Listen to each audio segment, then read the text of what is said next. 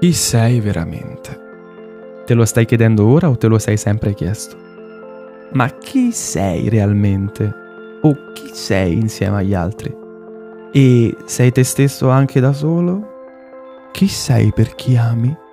Come ti chiami sotto la doccia nei tuoi pensieri? Chi sei?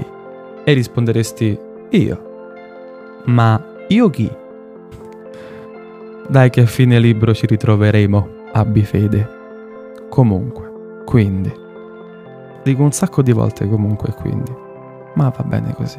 Quindi, quanta consapevolezza hai di esistere? E quanta responsabilità hai della tua esistenza e del tuo modo di essere? Ma in verità, e tu lo sai, noi siamo ciò che vediamo, ciò che sentiamo e leggiamo. Nonché ciò che sappiamo, ovvero ciò che conosciamo, o meglio, ciò che crediamo di sapere circa il mondo e chi lo abita. Noi, io e te, siamo esattamente quello che speriamo. Tramite le emozioni abbiamo la certezza di esistere, ma in funzione di quelle emozioni le quali scaturiscono da, indovina, ciò che leggiamo e ciò che vediamo. Provi quel brivido felino quando esperisci che, Madonna quanto è bello! Uh.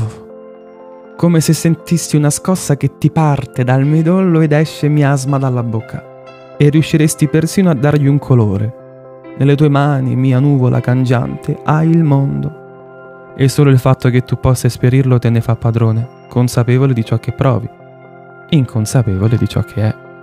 E sei il vero te adesso?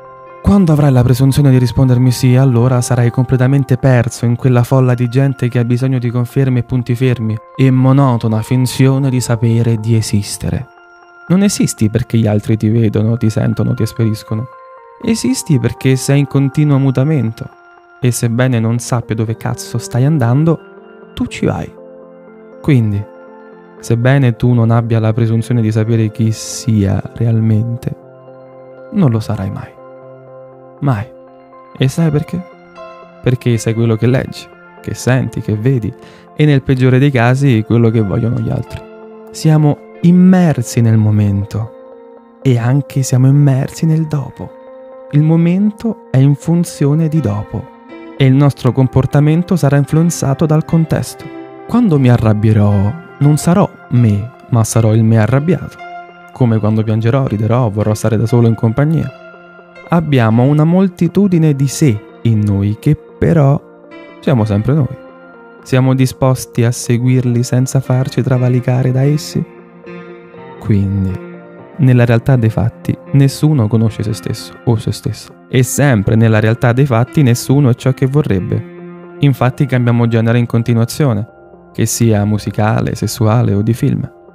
Ed è per questo che si cambia, ed è perché nessuno può scappare dalla mera realtà dei fatti che ci ubriachiamo, ci droghiamo, alteriamo il nostro stato volendo provare emozioni forti, tra orgasmi e paure, spingendoci al limite, al fine di trovare tutto tutte le tonalità dei nostri colori, al fine di cercare la migliore versione di noi stessi.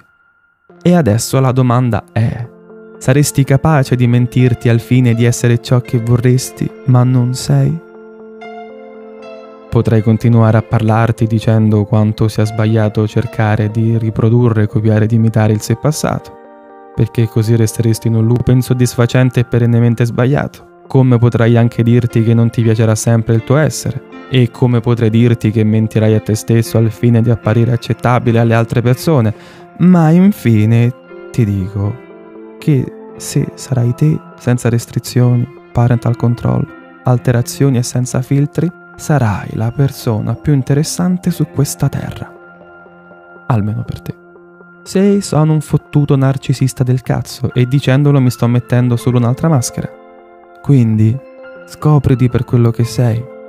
Esisterà sicuramente un posto per te, sperando che non sia il carcere o il manicomio. Quindi resistete figli. Scoprendovi sarete più vulnerabili.